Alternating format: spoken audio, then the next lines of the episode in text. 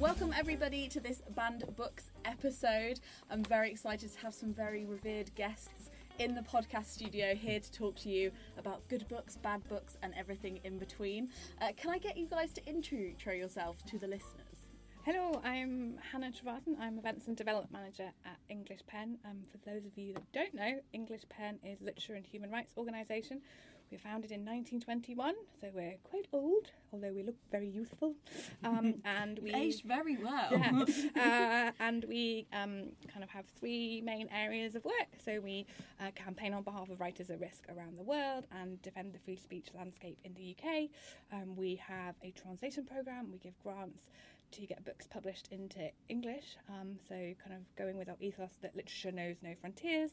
And we uh, do creative writing workshops um, for um, young refugees and asylum seekers through a project called Brave New Voices. And we publish them in an anthology every year. And some of the participants this year um, were at the proms. So, go check that out as well. Um, and then I bring them all together into a lovely programme of public engagement work. Um, as Lynn said, my name is Nick, Nick Skidmore. I'm an editor at Vintage. Uh, I also work on uh, what's called the uh, PRH Pen Working Group. Um, so Penguin Random House is a silver pen member, um, which uh, means that we uh, sort of support uh, English Pen in various ways. Um, and as part of that, um, the, the, the, working group kind of thinks about ways in which we can um, kind of further our support and um, uh, kind of generate discussion amongst colleagues about, about how we can in- engage with pen and issues around um, freedom of speech. Amazing. Great. So um, I'm Ed Grand, and I'm the finance analyst at Vintage. Um, and, and I work with Nick in the English Pen Working Group. When we think about the banned books in the world, there's lots of books that we might study that we don't realise that have been banned, and and it's and it's this time during Banned Book Week where we take some time to think about those books. Why do we do that? Why does Banned Books Week exist? So, um, Banned Books Week uh, was founded by the American Library Association in 1982, um, kind of in response to an increasing number of challenges in the US to books in schools. Um, bookstores and libraries, and so Banned Books Week UK is a week long celebration um, of kind of the freedom to read that we have here in the UK. So there's lots of us getting involved, wow. kind of celebrating the freedom to read. But this year we're also sort of celebrating the um, 1968 Theatres Act, um, mm. which kind of changed the way that we viewed theatre and kind of what had gone before with the Lord Chamberlain and censorship of theatre. Yeah, I mean, I think I think probably uh, the best example for me is, um, and one that's very very sort of infamous is uh, Lady Chatterley's Lover, mm. um, and the trial that that kind of was around that. Um, uh, the publication of the uncensored version of that book in 1960 by Penguin, um, and I think I think that, that that's very very interesting because it, because it that the the sort of the um, the decision that was made that actually uh, Penguin were not guilty of um, Oh, I don't know what they, what they weren't guilty of. Yeah, what's, um, what's in Lady Chatterley's Lover that's so well disgraceful? Actually, the don't, maybe don't say it. You know, yeah. don't want intimate detail. Well, well, actually, it wasn't. It wasn't. It wasn't. Um, um, so it wasn't initially the uh, the sex mm. in it that was um,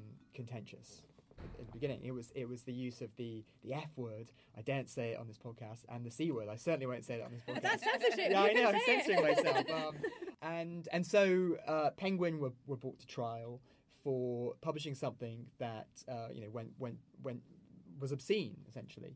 Mm. Um, and but it wasn't the sex that was obscene. Well, it, wasn't. But but within the within within the court case, the, okay. the, the, sex became sort of analysed. And actually, one of the things that wasn't ever kind of um, touched upon and could have probably changed the outcome of the trial was um, the depiction of of, of anal sex, mm. uh, because actually the um, the uh, um, I think it's the, the prosecutor um, was was so uh, conservative and, and, and such as an old school gentleman, he couldn't actually, in, in reading the book, actually understand what, what D.H. Lawrence was alluding to. Mm. Um, and actually, the, the case is very interesting because it really is that battle between an old school establishment um, and and sort of society that had already kind of developed and was evolving. And you know, the 60s mm. were, were about to, to, to, to um, come underway. Uh, and in some ways, actually, um, uh, the decision that Lady Chatterley's Lover could be published was, I think, part of part of the uh, the swinging '60s and and uh, and all of the kind of liberalism that went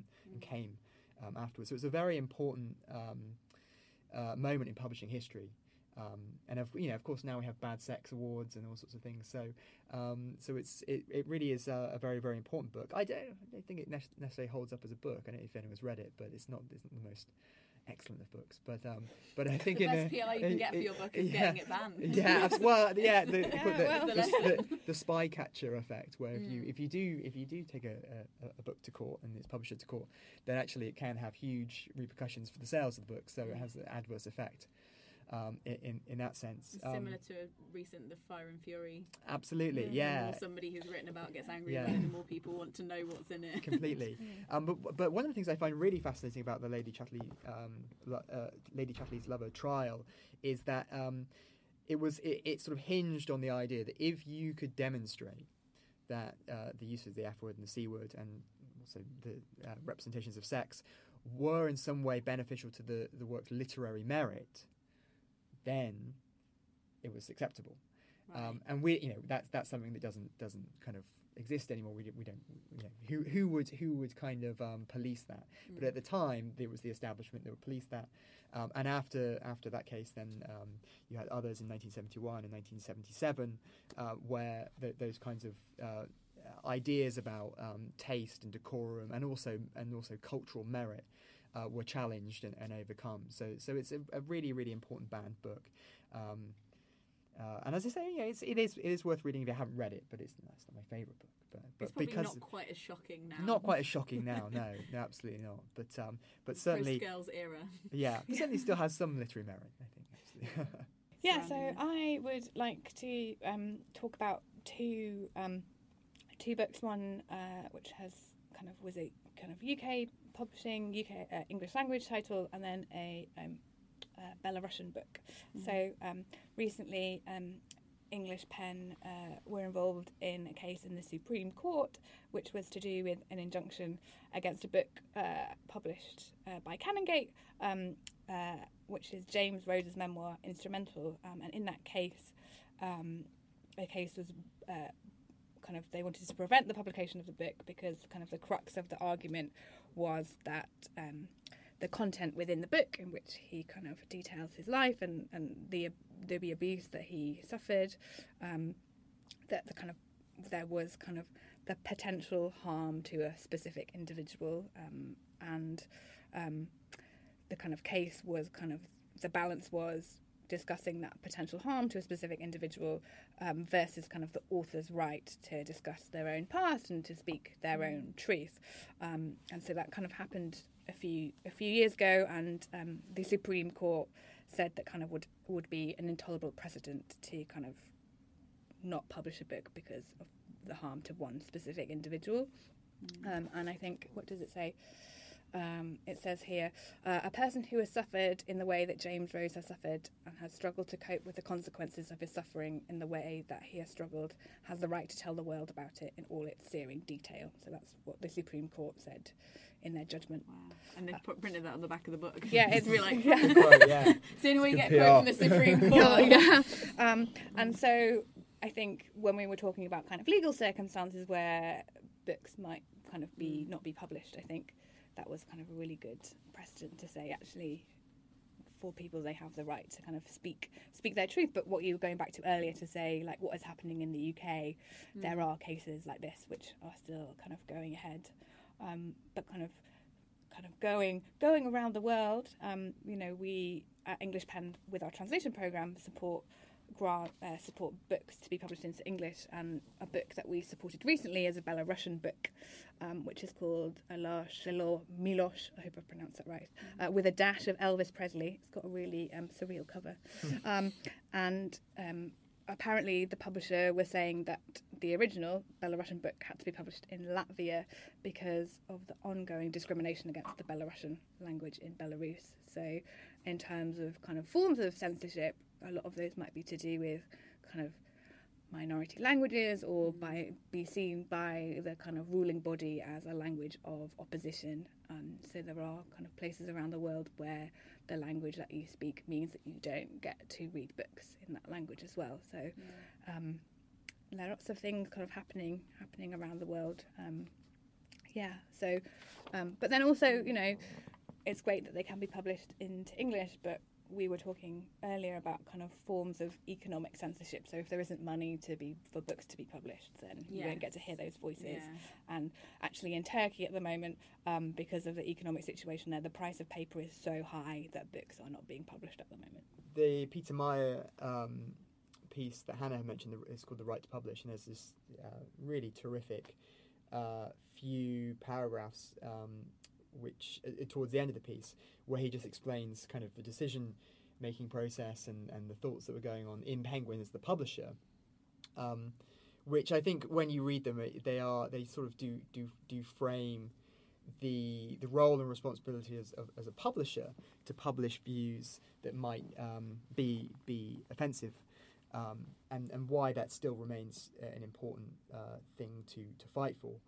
Um, so, he says that, that at, at ad hoc in house discussions and at formal board meetings, we chose to frame the argument as one not only respecting the central importance of free speech, but transcending the case of this one book. The fate of the book affected the future of free inquiry, without which there would be no publishing as we knew it, but also by extension, no civil society as we knew it. We did not spend too much time recalling Milton and Galileo, but I did think of books that we and others had published that some Catholics probably did not like other books that offended some Jews or evangelical Christians, or minorities who felt their beliefs, values, or ethnicity had been treated negatively. And what of books that offended majorities, a subject I heard no one, no one raise, ceased to publish those books too when someone raised a hand against them?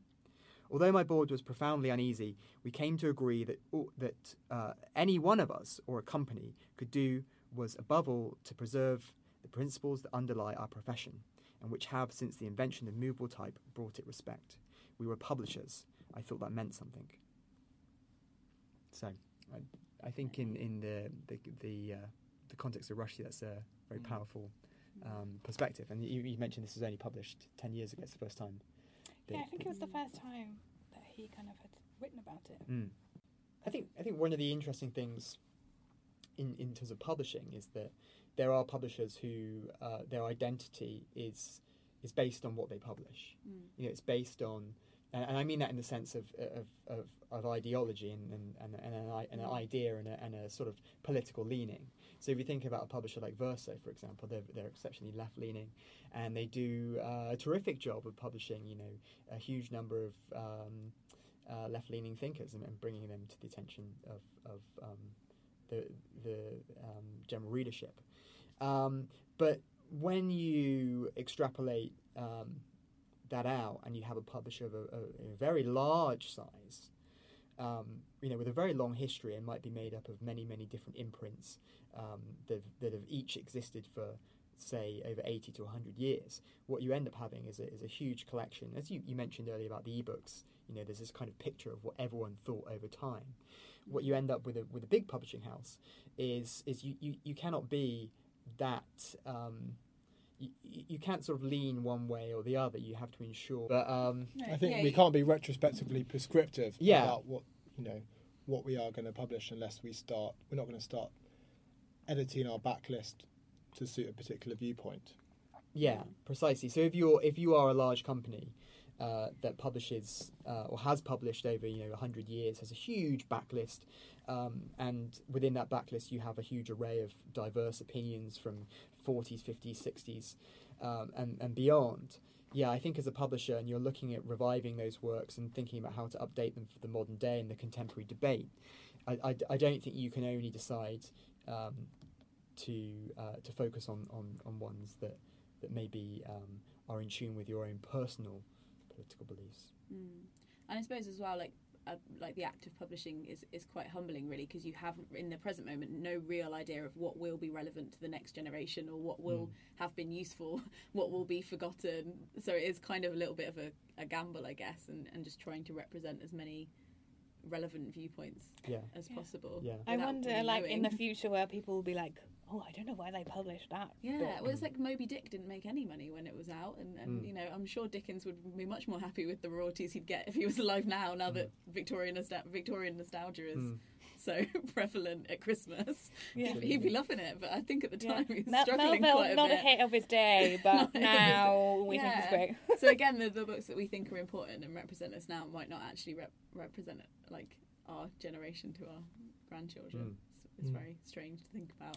Well, I guess as well, you you can say also in terms of kind of, I don't know, we live in a society, we live in a democratic society where there's also a right to be kind of critical of something. So mm. you can say, yes, you've published this book, and I, I as an individual mm. do not agree with that. But then you also have the right to critique it and say, mm. actually, it's a really badly written book, and X, Y, and Z, and the argument in that is really badly reasoned. So we, kind of, we are in a in a place where you can publish a book that not everybody will agree with, but as an individual, you can say, I don't agree with that, and this is why I don't agree with it. And I think we're incredibly fortunate to be able to be able to do that. And given how rife censorship used to be, mm. you know, through the 19th century and early 20th century in the UK, it's the books that you know that maybe were were banned or were censored or were you know mm. fell by the wayside that way. And I guess the same thing with the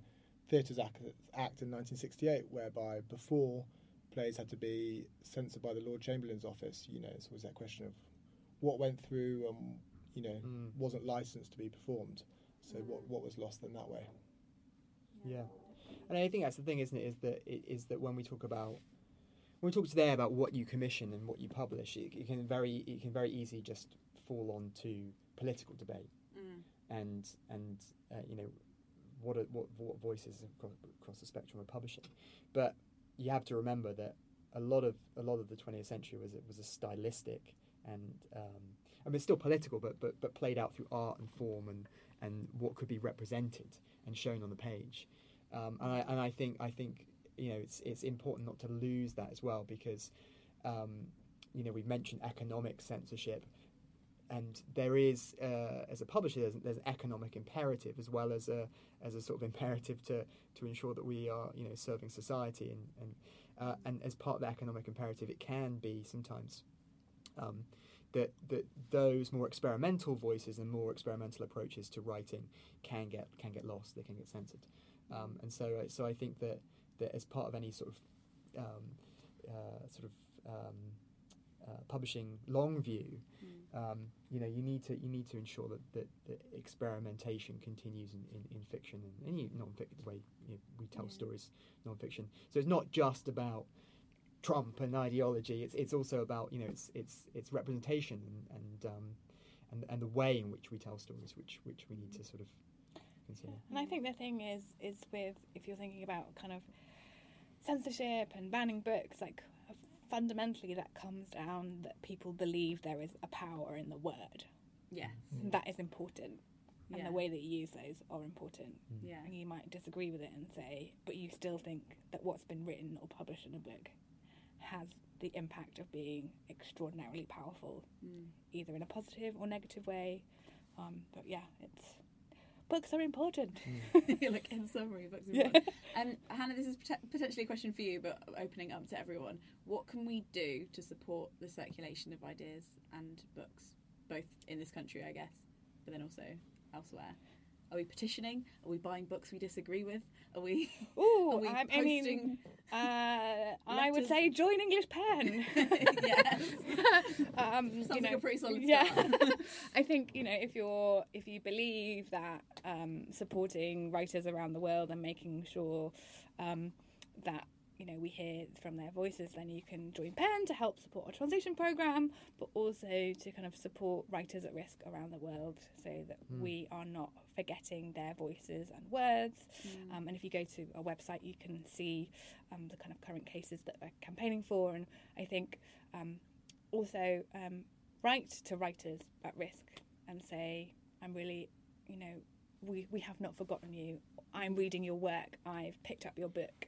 I've read your article online because I think, you know, what we hear from a lot of writers when they've been uh, released from prison or we have heard from their families is that the thing that kind of keeps them going is knowing that they haven't been forgotten. Yeah. So.